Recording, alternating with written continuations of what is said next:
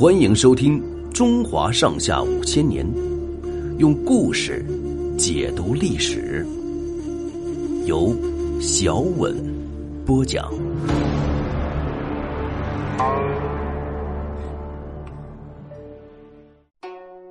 班超投笔从军。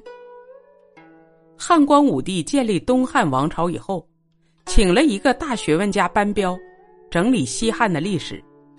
班彪有两个儿子，名叫班固、班超，一个女儿叫班昭，从小都跟父亲学习文学和历史。班彪死了以后，汉明帝叫班固做兰台令史，继续完成他父亲所编写的历史书籍，就是《汉书》，一部记载西汉历史的书。班超跟着他哥哥做抄写工作，哥俩都很有学问，可是性情不一样。班固喜欢研究百家学说，专心致志写他的《汉书》。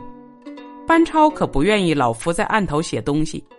他听到匈奴不断的侵扰边疆，掠夺居民和牲口，就扔了笔，气愤地说：“大丈夫应当像张骞那样到塞外去立功。”怎么能老死在书房里呢？就这样，他决心抛弃他的案头工作，去从军。公元七十三年，大将军窦固出兵打匈奴，班超在他手下担任个代理司马，立了战功。窦固为了抵抗匈奴，想采用汉武帝的办法，派人联络西域各国，共同对付匈奴。他赏识班超的才干，派班超担任使者到西域去。班超带着随从人员三十六个，先到了鄯善，就是今新疆境内。鄯善原来是归附匈奴的，因为匈奴逼他们纳税进贡，勒索财物，鄯善王很不满意。但是这几十年来，汉朝顾不到西域那一边，他只好勉强听匈奴的命令。这次看到汉朝派了使者来，他就挺殷勤的招待着他们。过了几天。班超发现鄯善王对待他们忽然冷淡起来，他就起了疑心，跟随从的人员说：“你们看得出来吗？鄯善王对待咱们跟前几天不一样。我猜想，一定是匈奴的使者到了这儿。”话虽这样说，毕竟只是一种猜想。刚巧鄯善王的仆人送酒食来，班超装的早就知道的样子说。匈奴的使者已经来了几天，住在什么地方？鄯善王和匈奴使者打交道，本来是瞒着班超的。那个仆人给班超一下，以为班超已知道这件事儿，只好老实回答说：“来了三天了，他们住的地方离这三十里地。”班超把那个仆人扣留起来，立刻召集三十六个随从人员，对他们说。大家跟我一起来到西域，无非是想立功报国。现在匈奴使者才到了几天，鄯善王的态度就变了。要是他把我们抓起来送给匈奴人，我们的尸骨也不能回乡了。你们看怎么办？大家都说，现在情况危急，死活全凭你了。班超说：“大丈夫不进老虎洞，怎能掏得到小老虎？现在只有一个办法。”趁着黑夜，到匈奴的帐篷周围，一面放火，一面进攻。他们不知道咱们有多少人马，一定着慌。只要杀了匈奴的使者，事情就好办了。大家一致同意，就这样拼一拼吧。到了半夜里，班超率领着三十六个壮士，偷袭匈奴的帐篷。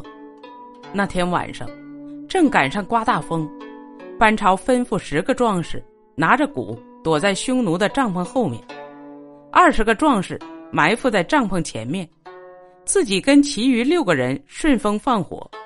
火一烧起来，十个人同时擂鼓呐喊，其余二十个人大喊大叫的杀进帐篷。匈奴人从梦里惊醒，到处乱窜。班超打头冲进帐篷，其余的壮士跟着班超杀进去，杀了匈奴使者和三十多个随从。把所有的帐篷都烧了。班超回到自己的营房里，天刚发白，班超请单善王过来。单善王一看到匈奴的使者，已经被班超杀了，就对班超表示愿意服从汉朝的命令。班超回到汉朝，汉明帝提拔班超做军司马，又派他到于田去。明帝叫他多带点人马，班超说：“于田国家大，路程又远，就是多带几百人去也不顶事。如果遇到什么意外，人多反而添麻烦。”结果，班超还是带了原来的三十六个人到于田去。于田王见班超带的人少，接见的时候并不怎么热情。班超劝他脱离匈奴，跟汉朝交好，他决定不下，找巫师向神请示。那个巫师本来反对于田王跟汉朝友好，他装神弄鬼，对于田王说：“你为什么要结交汉朝？”汉朝使者那匹浅黑色的马还不错，可以拿来给我。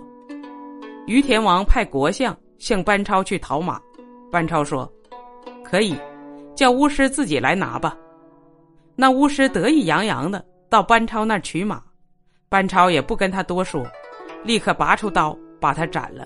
接着，他提着巫师的头去见于田王，责备说：“你要是再勾结匈奴。”这巫师就是你的榜样。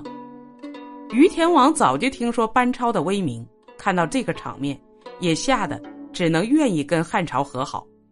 善善、于田是西域的主要国家，他们结交了汉朝，别的西域国像龟兹、疏勒等，也都跟着跟汉朝和好了。西域各国从王莽执政时期起，跟汉朝不相往来已经有六十五年，到了这个时候。才恢复张骞通西域时期的那个局面，双方又经常有使者和商人交往。过了两年，汉明帝死去，他的儿子刘达即位，这就是汉章帝。本集播讲完毕，欢迎订阅收听，下集精彩继续。